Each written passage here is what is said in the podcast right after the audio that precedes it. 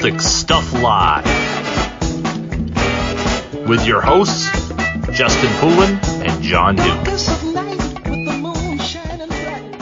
Welcome to Celtics Stuff Live on the CLNS Media Network, the leading online provider of audio and video coverage for the Boston Celtics, who are not in session, Jon. And we're all sitting at home, maybe getting a little squirrely, trying to figure out how to fill our days, but be safe. Marcus Smart let us know that he had actually tested positive, but really wasn't having any symptoms and was doing well, thank goodness. Who knows what's going to happen with the season? But uh, you know, some creative things going on in the industry to keep us sort of plugged in and engaged. One being CLNS Media with the uh, virtual games and the play-by-play with Max and Grande and Nick. Good stuff. Enjoying that. And then I'm not able to see anything in the local market, but you texted me what was it Friday night and said, "Hey, if you can get it, you need to log on because." Uh, we have Paul Pierce and Scal. Was that right? That's right. Yeah. Went play by play of game six of the 2008 uh, championship Celtics team or two, two, 2007 2008 championship team. Uh, the big win over the Lakers to put Banner 17 up into the rafters. A game that I had the pleasure of not only being at, but being behind the scenes and and uh, having the pleasure of getting to ask Kevin Garnett a question. I also wanted to let you know I bought the movie Uncut Gems to watch. Just again, that was one of the ways I passed the time. Pretty phenomenal movie, but we can get to that later. What are you doing, my friend? Are you staying sane, and how are you uh, getting your Celtics fix? Uh, I'm doing a podcast with a, uh, a fellow insane person. No, it's it's tough, right? Like that's what we're all trying to do is seek out these different little snippets of our day. I mean, a Friday night in March or a Sunday in March are prime times when our body, our body clocks as fans are kind of tuned to, oh, you know, I got to watch the game tonight because we're two and a half games back of Toronto and Toronto's playing in Milwaukee and we could gain a game, you know, all that type of stuff. Like that's what my brain, my heart, my body is like telling me is like Friday night, no joke. I didn't go to work. I, I who, you know, I'm working from home, but you know, and um, I'm sitting there. That's like, the fact, the reason that neither of us have shaved. Right. and you know, so I'm going, and I'm just like, okay, well, it's Friday night. Turn, you know, turn the game on. You know, it, like there was a part of my body was like ready to do that. The sunlight is kind of still up. It's like, oh, okay, dinner's over. Time to sit down, see what Mike and Tommy have got going. You know, the Celtics are playing tonight, and it's just like uh, so the ability Friday night to sit down and be like, "Oh, Celtics basketball, okay," you know, that was it was kind of like comforting in a way. Unfortunately, I heard, had to hear Mike Breen, and you know that's a whole other story. But you know, but it was beggars can't fan. be choosers, right? Beggars can't be choosers, and it was the Celtics. It was KG.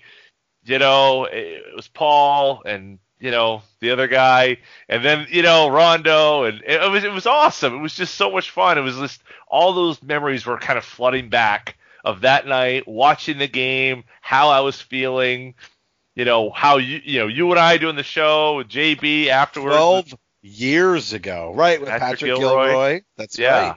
So, I mean, all the memories of that night were kind of flooding back to me. And, you know, we talk a lot about those teams and who was good and what happened and, you know, Ray leaving and all that, but it's just, just watch the game. And, and, and there were things that I didn't remember about that game. I remember that. Do you remember that, Leon Powell? Of course, remember Leon Powell. Love Leon Powell. uh, you know, but, you know, just the benches and, and just everything was, uh, I don't think I sat down and watched a full game from that season in a long time. So that was Did that was a see that anything is possible clip. Oh, oh of course, anything's possible. I know it was awesome. I mean, it just, was so great. Uh, the floor getting mobbed. I mean, that doesn't like you watch the when they win now. It's you know yes everyone's cheering, but like this was this was like the whole like it was a different level. I felt like, and I don't think it's selfish. I think we're just saying it felt like it was at a different level of what we've seen from champions in recent years.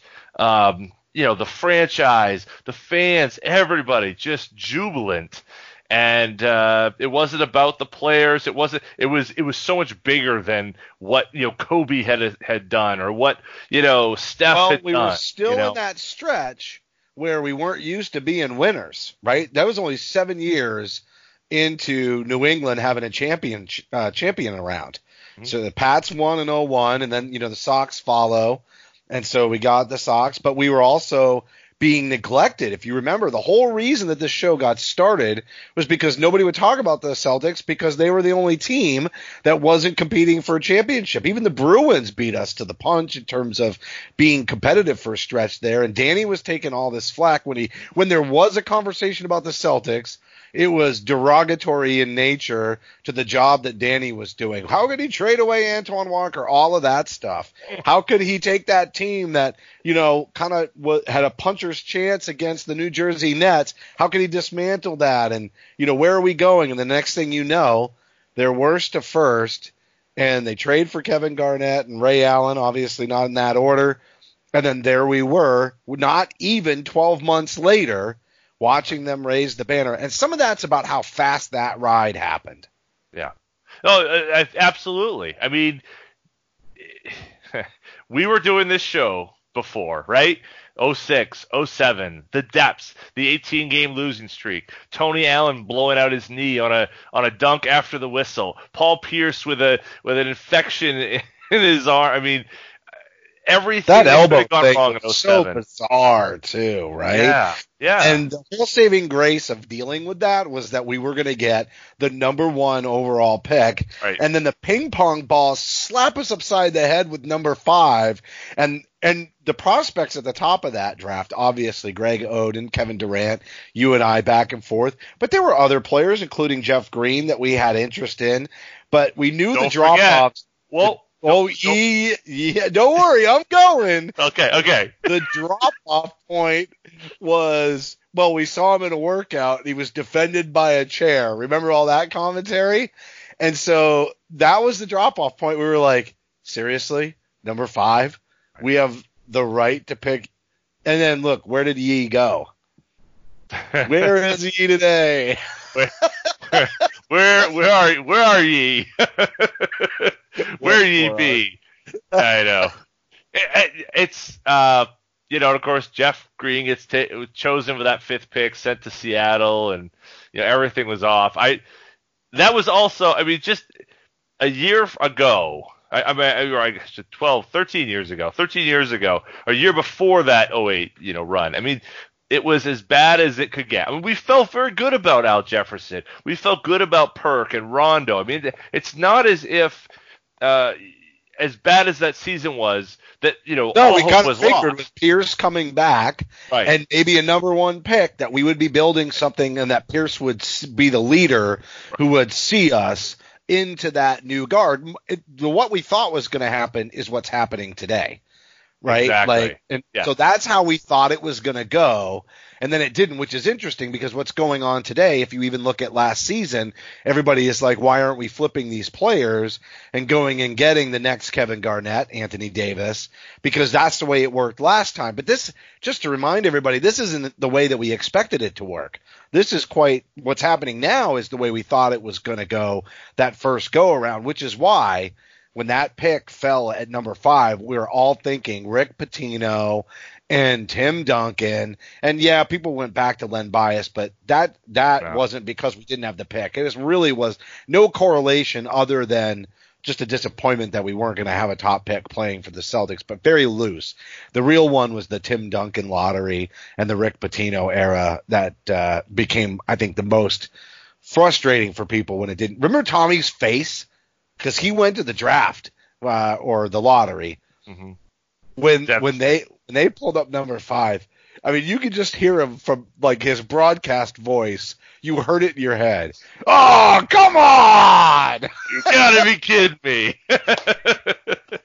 no, it's true, and and I think that that was to go. I mean, just in a very short span, right? Mid May to you know end of July in two months, we went from as low probably as as I felt as a Celtics fan, or probably ever. honestly. You know, at, at that point, and feeling like all hope was lost, to uh, you know, draft night when we do the show and epic draft show, and and you know, second another shoe's gonna drop from Mike Gorman after the Ray Allen trade, and of course, you know, a month later, here we are.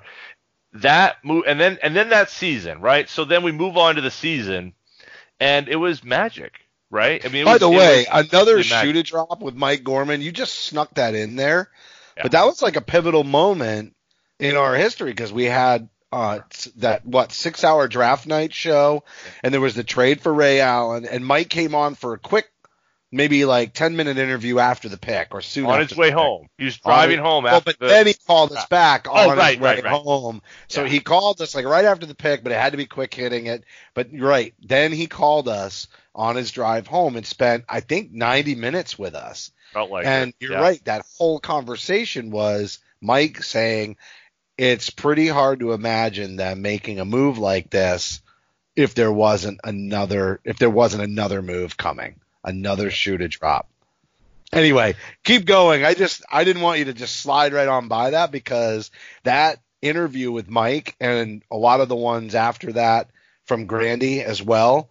You know, we had a lot of like one and a half hour, two hour conversations with them telling us throughout that season and into the next one what was really going on, what was really going to happen. And I think that's when the show really got legitimacy. As crazy as it sounds, yeah, I think you're absolutely absolutely right. I mean, I think that that was uh, that was when we kind of we didn't jump the shark, but I, well, I think we jumped a level certainly uh, as a as a as a broad as a team as a as a as a broadcast as a show and and we went from just and I the team also jumped up a level too you know and so that was a situation that So it jumped up every level. Yeah like, right yeah Like finished Right. Frogger. yeah, that's right. That's right. It was the kill screen from Don- Donkey Kong. You know, it was it's just everything. Boom, it was all over. I I just think that like we were. Uh, it was a little bit of right place, right time for us, sure. Um, but it was also a situation where um, you know I think everybody involved, like you said, everybody, the front office, the the the uh, media relations folks, the the reporters around the team. I mean, everyone just kind of it was different all of a sudden. Oh, know, it was and- so much fun going and- for media day that following season, and just eh, the. You're right. There was a whole bunch of new faces we'd never seen, but there was an old crew that had stuck through that that rebuilding stretch. You know, the Scott Souzas and the Jess Cameratos. She was kind of new, like we were. Um, you know, even Gary Dzen from the Globe was kind of new, but then you had Bulpett and uh, you had uh, and and Marc Spears showed up Yep. right? Martin Like, for- yep. and, and so there was just, but it was an interesting buzz amongst that whole crew, and the looks on their faces, the ones who had been through that previous season when we first got the credentials, to the way you know, like man, we're actually going to enjoy this. Right. like this is going to be a fun. This is Yeah. not only is there going to be lots of stories, but this is going to be fun. And I think a lot of it, again, you know, I got a chance to watch Uncut Gems, but just Kevin Garnett and his energy and his attitude and everything else, you know, was I think part of the reason it was so much fun. It wasn't just the winning, it was the characters. You know, and watching that whole team come together, man, were they a unique bunch. and I think that was, you know, talking about that unique bunch, right? Because I, watching that game, uh, as you know, first of all, Doc went 11 deep in that game. You know, so everyone who wants to like get on Doc, you know, Brad for playing too many guys or whatever. I mean, Doc went 11 deep in that game, so it's not. I mean, it wasn't like it was when the game was in doubt. This is not when the big blowout times. I mean, he was rolling Big Baby out there as a rookie. You know, Tony Allen got. I mean, everybody played in that game a fair amount. Um, so Kind of had But- to. They were getting tired.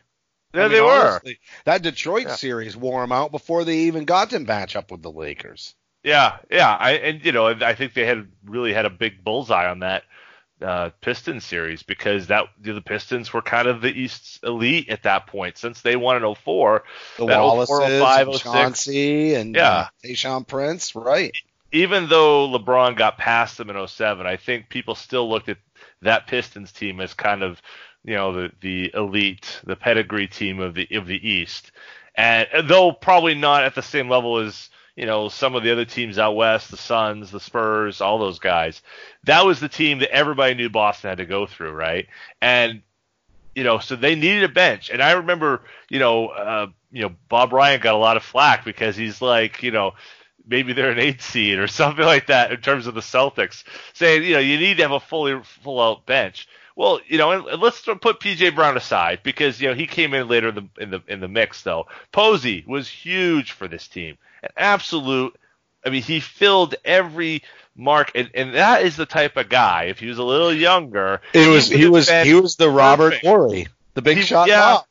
But he would have been perfect to play against Odom. They had a lot of problems with Odom in nine and ten, and I think that Posey was a guy playing that kind Well, of the three stretch four. three slash You four. Yeah, That was new. Nobody was really doing that. And we heard a lot of talk leading up to then that Danny was in love with that stretch four. Remember Hakim Warrick was coming out and everybody had everybody had him tied to a Hakim Warrick because he was a light but long four or that long three. Everybody was always talking about that. The reason I mentioned the Robert Horry thing is because at Media Day that year, that was the question that I asked uh, Posey was, you know, do you think you can bring that that Robert Horry, you know, presence to this team?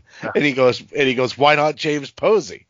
Like, you know, why not bring the James Posey effect to this team? so he was kind of like, dude, don't compare me to anybody else. It was it was a funny little funny little interview, but it was a ton of fun. But he was though. I mean, he did all the dirt. And to your point, you know, Odom and Walker were really the only, you know, three slash four, and not because Antoine's quote, "Why do you shoot so many threes? Because they don't make fours." Right. But it was, you know, but they were they were that mold, and there weren't a lot of players in the league then. Now you look at Tatum and, and Brown, Wow. it's what everybody's coveting. The whole league. Yeah, absolutely. Right. And that's the, you know, the, as the, as the game started to change, you know, Odom was really a big fit because he was a guy who could ma- help the Lakers make that jump. You know, you can play Gasol at the five, you know, if you know without buying him, or you can, you know, he just he fit that role. Once He the Celtics lost Posey right? after this year, Pose Posey, No, no, Posey Oh, I think Odom. was six nine or six eight and change. yeah, yeah, but he's a little Odom was six ten. That was Yes. the big, yeah. Yeah. But you know that was I thought Posey was Posey was was really big, uh, and his loss kind of I think was really a, something they never were able to fill. But I mean Eddie House, man, Eddie House. I mean it felt like I, I got the box score up. He only went one for five, but it felt like he hit every single three pointer he took uh, in the playoffs that year. I mean he was so clutch for these guys, bringing that that shooting off the bench. So that way when Rondo wasn't when you know they were kind of playing off of him, and boy were they playing off of Rondo in that game six. You know, pose you put you put House in, and you know he just opens the floor for everybody. They, that guy can't wander away and double, you know, bring a quick double to Superior. Yeah, Eddie would just hang out in the corner and knock it down every time. he was spacing. He was spacing. he was, yeah. I- What a bunch of fun that team was. It was Leon Powe. I mean, I love Leon Powe. That was that was probably one of my favorite guys of that whole crew because he was somebody who was bottom of the second round pick and just always productive, always productive. And he and Marc Spears were tight. I don't know if you knew that, but they were both from Southern California. yeah, yeah. They both had college careers. Marc's was ruined by knee injuries. I can't remember if it was an ACL, but you know, Mark was playing college ball. I don't know if he was playing at UCLA like Leon was, but you know, Leon had ACL surgeries on both legs and still found a way to dig into the pros. So they had bonded on that. And uh, he was also a big Eric Weiss favorite at the time of Draft Express and now BBIQ, but um, Sports Aptitude. But um, but Eric was a huge fan of Leon Powe. And I remember asking Doc all kinds of questions about Leon. And we were leaving one time, and it was actually Marc Spears who teased me, but he was like, dude, you know, we got we got articles to write. We just had this huge game. They, you know, Pierce went off, Garnett, da da da, and you're asking questions about Leon Powe's playing time. but that's what was great was the end of that bench was fun to follow even though they got good. And that doesn't usually happen. Usually you've got your top five guys in the rotation and all anybody wants to focus on is them and those end of the benchers are just kind of an afterthought. But there was tons of personality. You mentioned Big Baby. I mean, what about the crying fit on the bench and Kevin Garnett giving him such a hard time and and all of that and what became Shrek and Donkey later on, right? Like um you know, those young players were key pieces. I mean, I know you said that they went 11 deep, and they didn't always go 11 deep, but they needed some young players you know, look at the starting five, Rondo and Kendrick Perkins. Young, young, unproven guys had to step up for them to win that championship. It didn't just happen. PJ Brown, you know, probably the only needed him to shoot one shot, but it was the one shot they needed him to hit. Um, it was just an amazing, amazing time. Pretty magical. I think you know it's just that's you know going into that season though they were not counted on to do well, but the stars were so strong that it allowed everyone to play their role and the, all of those guys gave a little bit of themselves. They were the young players who hadn't established themselves, or they were older players who had already been there, done that. So everyone was able to find that role. And we talk about last year's team. It's just so refreshing to see a team that it's about winning. It's about the, you know the, the championship chase and it didn't get you know sidetracked with individual pursuits, and that was what was so, uh, I guess, laudatory. Endearing. Endearing. endearing. Yeah, that's it. Yeah, it, uh, totally, totally endearing. Just to watch those guys and be like, man, they are giving all of themselves. I mean, the hustle. The hustle those guys brought defensively, locking down the Lakers in that game. I mean, they did not want to give up a point. They were not going to just simply go quietly in the night and give it all up. They were they were focused and they were rabid. They were going after it, you know. And that's that was what was so fun to watch about that team. You know, from one to fifteen, those guys were battling, and that night, you know, like I said, it was just a celebration. And well, let's I get to that. Give me one second, because go for it. Celebration's a whole nother piece. That's a whole nother. Uh, half of the show, really, it could be. So we're going to tell you about Bet Online with currently no NBA, NHL, or MLB. Uh, you might think there's nothing to bet on. Well, you'd be wrong. Our exclusive partner, Bet Online, still has hundreds of sports, events, and games to wager on, or let them bring Vegas to you with their online casino and blackjack. All open 24 hours a day and all online, including their $750,000 poker series. If you're into props and entertainment betting, you can still bet on Survivor, Big Brother, American Idol, stock prices, even the weather. Visit the website or use your mobile device and join today to receive a 100% welcome bonus with your first deposit. Be sure to use promo code CLNS50. Bet online, your online wagering experts. All right, Jon. So the celebration, right? Celebrate good times. Uh, really, it was. It was. Uh, they were endearing, and that win was elating and it's amazing that they played the Lakers, honestly, uh, because it could not have been scripted up any better. And you hear it all the time. Oh yeah, Lakers, Celtics, Celtics, Lakers, da da da. But for that drought to be so long, right? 22 years or no? Yeah, 22 years. 22 yep. years. Yep. So that I was going to say, thanks for checking my math, because uh, 22 years um, for them to go back and it to be against the Lakers is pretty pretty phenomenal. And I think that's you know honestly I know KG would have gone into the rafters anyway, you know, but had that championship been against Portland or you know what I mean, I'm not. It, that was a big part of it was the rivalry. KG became part of the Celtics and Lakers rivalry, and and so not taking anything away because you know how I feel about the man, but just saying that that was you know that that was an important piece for his legacy because yes, they played again in 2010. You want to talk about leaving it all on the floor? I mean, Kendrick Perkins was dead, you know, and they lost, but not from that lack of scrap and effort. They just didn't have any more in the tank, and um, you know, uh, I think that that's a big part of, of that legacy, and and was that team, his attitude, and then you know two matchups against the Lakers, he's cemented in uh, in that rivalry. It's, it's key. You know, he didn't have a great series. You know that that was I've you know going back and looking at these these numbers here, he didn't have a great series. Oh, He that's why really- Paul was the MVP, right? Paul was the MVP. Paul had the better series, but but Kevin had the better game six, the clincher. He was a little, you know, full fired up. You could tell he was a little bit too much, a little too much, you know, Kevin going on. But but once he he went 10 for 18. He was, he had 11 boards, excuse me, 14 boards, four assists, 26 points, three steals and a block. That's a pretty darn good game there for for Kevin Garnett.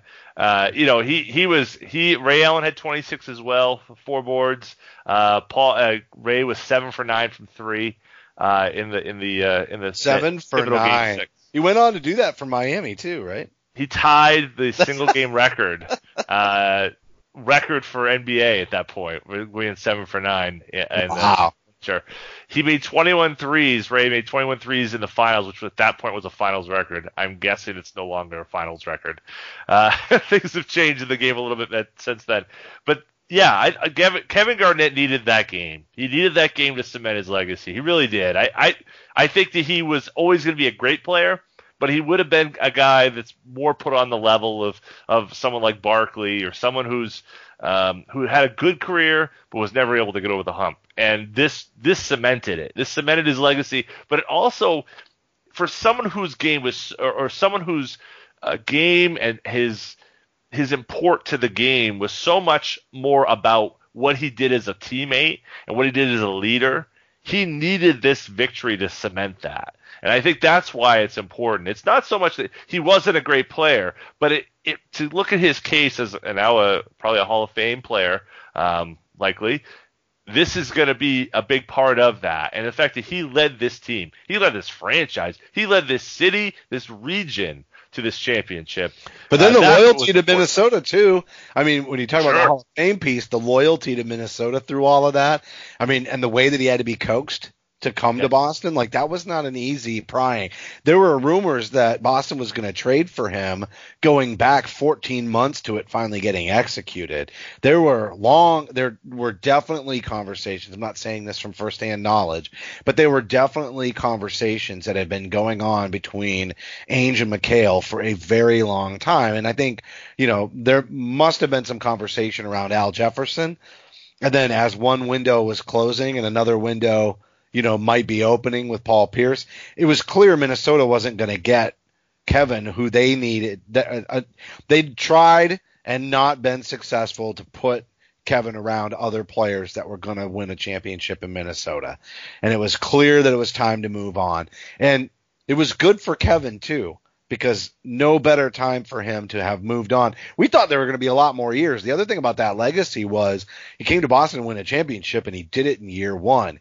So there was a lot of elation, but there was also a lot of optimism that, hey, they didn't win this on their last opportunity. They won this on their first opportunity. We should have another three years of this after this, you know? And, uh, and we all know how that wound up playing Yeah. out. That's why you've got to go for it when you've got it, like they did. But imagine if imagine if just a partial amount of the potential criticism that was going around heading into that season was true that they couldn't coalesce that they couldn't coexist that they and you know that did wind up bearing out over time with Ray too. We did see that happen.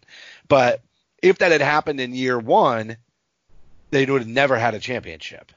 The fact that they shut that down and and just put the whole thing to bed right away does say a lot about not only the players and their unselfishness, but their will to win in the moment. You know, they didn't go, "Hey, we got 4 years to accomplish this goal." They came in, they went over to Europe, they all bonded and they were like, "This we got to do it this year." Don't wait, got to do it this year. And that's the right attitude. You want to win anything in life, you got to go in trying to get it on your first opportunity, not, "Hey, I've got four or five cracks at this." That's true. That's true. So let's let's jump ahead to that night. So only one of us was in the garden on June seventeenth, June seventeenth, two thousand eight. 17, baby. 17, which is Justin's whole thing. So Doc's birthday. Who else's birthday?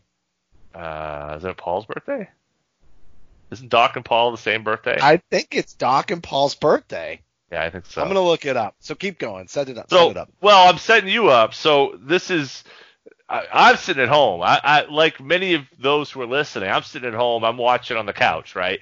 I know that we're gonna go post game. We're gonna we're gonna record a show after you're done doing the stuff in the locker room, talking with everybody. Uh, JB and I were gonna join you and and uh, and Patrick Gilroy on on the air on a radio show. Uh, we were gonna simultaneously put that out to our listeners, which we did. But you were there. You were in the building. You were in the post game. You smelled like champagne, uh, and whatever else they had going in the locker room. Tell me what just walking in. You know, what was that night like walking in? Was there a sense of anticipation going into it that they're going to lock this thing down, or what? What was the feeling? I think the feeling was like they got to win this one. And by the way, totally off on I don't know whose birthday it was, but Paul and Doc are October 13th. But I feel like it was somebody's birthday. There was something about that day that had an, an extra level connection. It'll come back to me. All right. Walking into the building, it was like they have to win this one. They'd have another shot at it in LA, but you got to win it in front of the home crowd. That's the best way to put it away. Plus, you never know what can happen when you go back for game seven. So there was kind of a lot of trepidation there too, because people were like, well, wait, no. With they weren't going seven, back. They weren't they going were, back. They had both no. games in Boston. That's right. back. That was the two three two. That's right. right. So uh, my bad. So I think it was let's put it away and not leave the door open. Let's get it at home. But I got to be honest with you, walking into that building, I was probably just as dorked out as Kevin Garnett was before the game. You know what I mean? Because you're just you're ready for it. And keep in mind, backdrop to this story, I did not go cover the team during the Pistons um, matchup, uh, the Eastern Conference Finals, because I had a baby. well, my wife did. No, and, you did. That's a yeah, better story. I, yeah, that's a crazy story. Let's dive. yeah, my, you know, we we our youngest daughter Alex was born, you know, um, May eighth. So we're in the middle of that Detroit series, and you know, this whole run. I mean, it's amazing. My wife is even still with me, or or has put up with me. Wow. You know, because there I was, you know, for a couple of home games in the finals. I, you know, but again, I stayed home for the Pistons. But I was I was raring to go to be at the finals and experience it and praying that they were going to get through the Eastern Conference Finals just so I'd have that opportunity, you know, because that's what that's what we were working towards at the time. So I'm pretty sure I was juiced up beyond, you know, anything walking in. Plus, I I can't remember, but I think we did the pregame show because I would stop at JB's house um, for a lot of those playoffs, do a pregame show with Gilroy and you, and then post game would be hosted by Gilroy on was it ESPN radio? Yeah, yeah. I think it was Whatever. ESPN radio at the time. Yep. So he was doing pregame with us, and we were doing postgame with him. And I'm pretty sure. I, so you got to imagine how more chaotic that is. It's a two and a half hour ride from Maine, with a stop in. Was he in Melrose? I think he was in Melrose. Yep. Um, with a stop in Melrose, with all the stuff hooked up, and then in. And I may not have done a pregame. It might have been you and JB only on that one, but then I, then I head into the Garden you know, cover the team, do all the pregame, all the interviews, blah blah blah blah. Go find your seat. It's a whirlwind, and um, I, you know, I did for the for the playoffs. You know, I did not get the same seating I did for the regular season. Um, way up in they call it the halo, and so you're basically I'm I'm looking. It's basically the seats I bought to take my family to the Houston Rockets game this season, and you know, you're basically looking right at the jumbotron but I remember this is the vivid. I have two or three vivid memories. The, um, there was ice sculptures all over the place. I kind of remember that. But my first vivid memory is um, Kevin Garnett on the jumbotron with anything is possible, but then looking at it from that vantage point of you can see them interviewing, you know, kind of like near the scorers table, and the confetti has just gone off, and um, and seeing him say that, like it was just, you know, I remember just looking around. It was so surreal. It's like I can't believe they won the championship. And even, you know, especially that newer media, we were all kind of looking at each other like, hell yeah, you know, we were fans in the moment. Mm-hmm. You know what I mean? Um, and and then you couldn't get into the locker room. They had to they had to block it off. There were too many people, so I never made it in for the champagne because I was doing a couple of other things. And then finally, Brian Scalabrine emerges from the locker room, more than a little inebriated, maybe, maybe not. And he's got the champagne bottle, and he is just going around being a total character. I think he was the only one to really come out, except for the official interviews. And then I remember Kevin Garnett's interview. I got to ask him the last question uh, of his interview, you know, and I, I asked him if he remembered, the, you know, the commercial. I remember finding out about you, and he's like, "Oh yeah, man, you know, since we came we use that clip, his response to that question, we use that clip, clip quite a bit in intros." You know, back at uh, right around that 2008 to 2010 kind of stretch, but you know, and I said, you know, what's the what's the fan base? You know, the follow up. What's the fan base? You know, mean to you? And uh, I think that the memory I have is how sincerely Kevin said in that moment, not having even been there a year, not even having been a Boston Celtic for a year, that he had, like, you could just tell because of the way the fans responded to him, that he had embraced the fan base in this city as a Celtic for life, and you knew it right in that moment. And th- those are the things that stand out to me the most from that night. I think so. Okay, so because I, didn't, I never knew that. So sometimes so the way it usually works for those who cover game, because I was there during the, uh, while you were in your uh, being a dad moment there uh, in 2008, uh, I went to the one game they lost at home, which was the Pistons game. Too. Yeah, I right. was. Yeah, right. This is why I didn't want to. So that was like just, you didn't want them to lose too. That's when we thought that the yeah. series might be in trouble. Exactly. Yeah, because that was so you had to sign up well in advance of the finals to get credentials for that. That that was all run through the NBA. Whereas up to so the Pistons and Eastern Conference Finals and all the games before that playoffs, it was just through the Celtics. So we had our credentials. One of us went. So Justin being out of the mix because you know he's obviously being dad. That was fine. I came in, you know, I did the thing. I think JB did a game as well. Um, that was no big deal. Um, but obviously it was a different it was a different feeling. So like when you're near the end of a game, you always kind of get your stuff together and start heading down the elevator because you don't want to get in the locker room, get a good spot or whatever. In this what in this situation, I would imagine that was like they're like no no no no we got enough people down on the floor like you guys in the Halo you new media guys you stay up here like it seems like they were just like no no we're glad you're here but thanks. thanks. No, it's Hang true, but it was crammed. It was crammed, and there sure. was like where the way they had like, it looked totally different underneath the seats in the media section. Then there's areas where it's like wide open, and because of the amount of media that they had to host, they had to take that area and build it up into where they were serving food and where they were doing the um, interviews. You know, the post game interviews. It was like a big table. I mean, usually you're kind of in a fairly small room and they come in, or you're just in the locker room. But they literally could not accommodate that, um, especially by the finals. But I think the Eastern Conference Finals was, and and it might have. It might have been all through the playoffs, but there was definitely kind of a reworking of the logistics of being, you know, a member of the media versus the way it is during the regular season.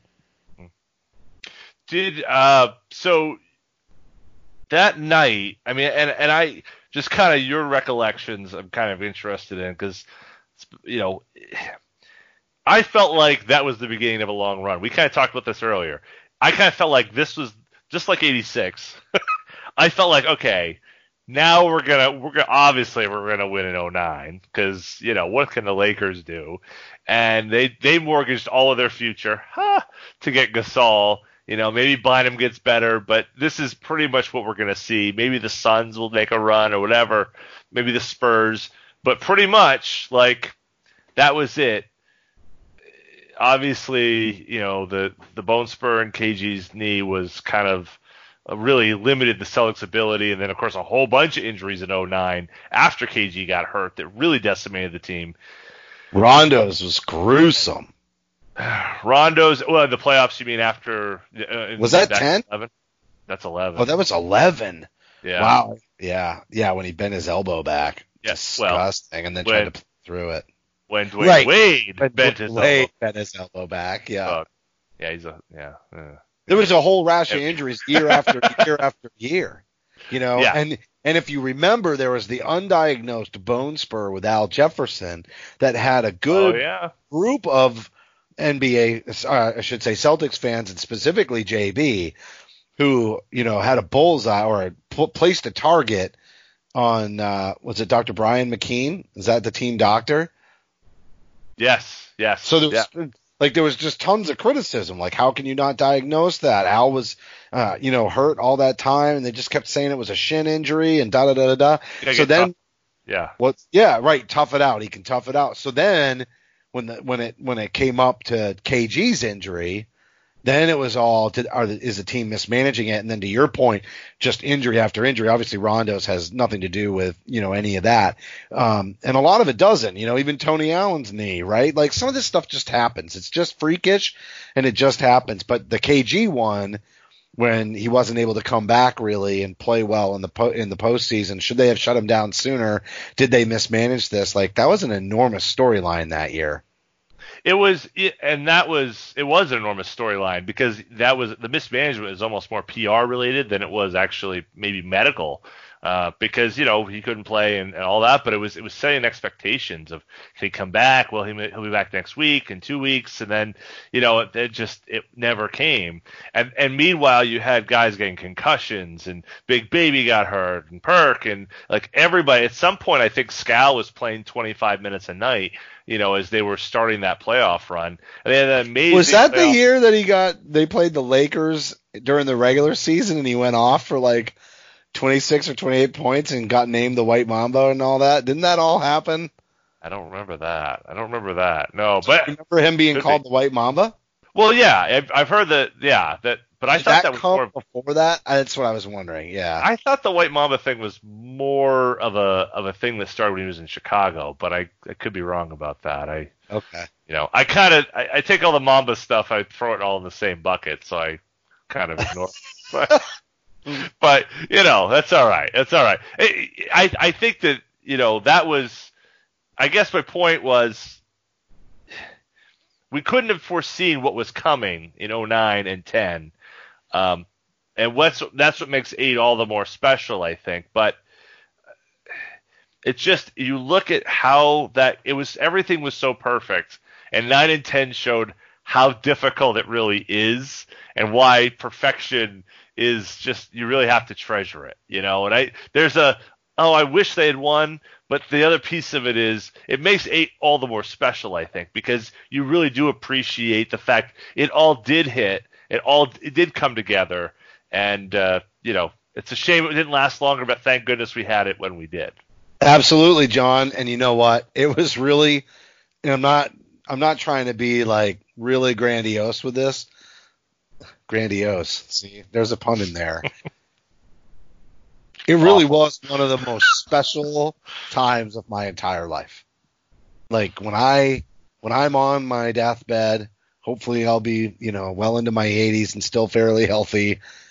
I will never forget that. You know, there's there's a handful of moments, you know, that I have kind of collected that all kind of stand out. Like if I go back and go, oh yeah, you know, there was Pine Tree Camp for anybody who's from Maine who may be knowledgeable, you know, shaped me as a person.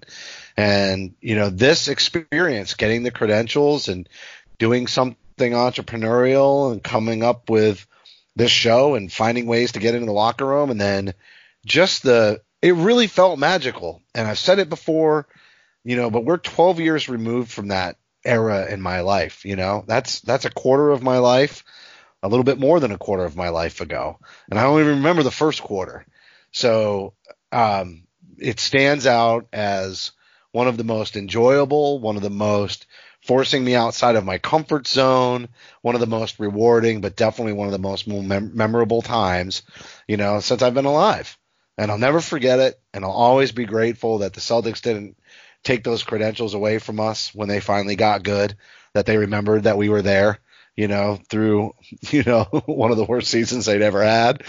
Um, and I was grateful to them for that. So, um, I'll never forget it. I'm glad, I'm glad they got it when they did because like you said, you know, if they had taken that year for granted, you know, I wouldn't, I would, that memory would not be nearly as sweet. No doubt, no doubt about it, and it's it's uh, for like you said for an adult Celtics fan. Uh, this is probably the only, unless you're a lot older, uh, you know, our age and I guess older. Uh, this is the only championship you know, and uh, I'm so glad that they have a chance. These fans have had a chance to experience it and, and really fall in love with those Celtics teams. They were special, but it also kind of makes you thirsty for the next one, doesn't it? Yeah, it does, and it's. We'll talk next time about you know how this is all going to play out, and I think another week under our belts and we're heading into April, it's going to become really clear whether or not we'll even have a postseason or if this whole thing is just going to be scrapped and looking to next year to hit the reset button. So stay tuned for that, everybody. Keep your heads up. Um, I hope everybody is safe at home. I hope you're listening and we're just one of those ways that you're getting through the days and definitely to all my fellow healthcare workers that are out there on the front lines. If you even have uh, a spare moment to even listen to the show, if you are, um, a huge thank you to you because um, you know I know supplies like PPE are running low and and you're all going into the fire. So keep up the good work and um, just let you know that uh, we appreciate everything that you're doing. This broadcast will be available on demand on the CLNS Media mobile app, and don't forget to follow us on Twitter at CSL underscore Justin and at CSL underscore Duke. Our heartfelt thank you to everybody for tuning in, and remember that you can help support the show by subscribing to Celtics Stuff Live on iTunes and Stitcher. We'd love it if you gave us a rating and a review because your feedback is important to the show.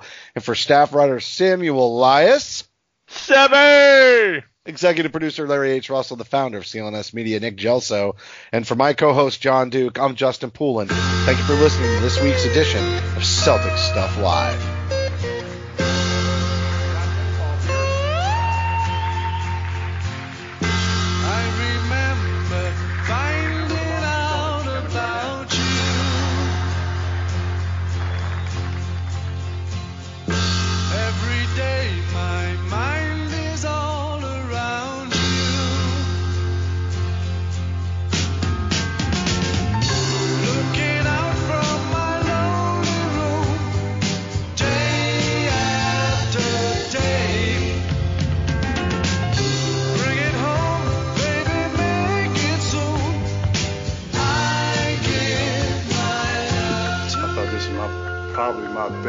Probably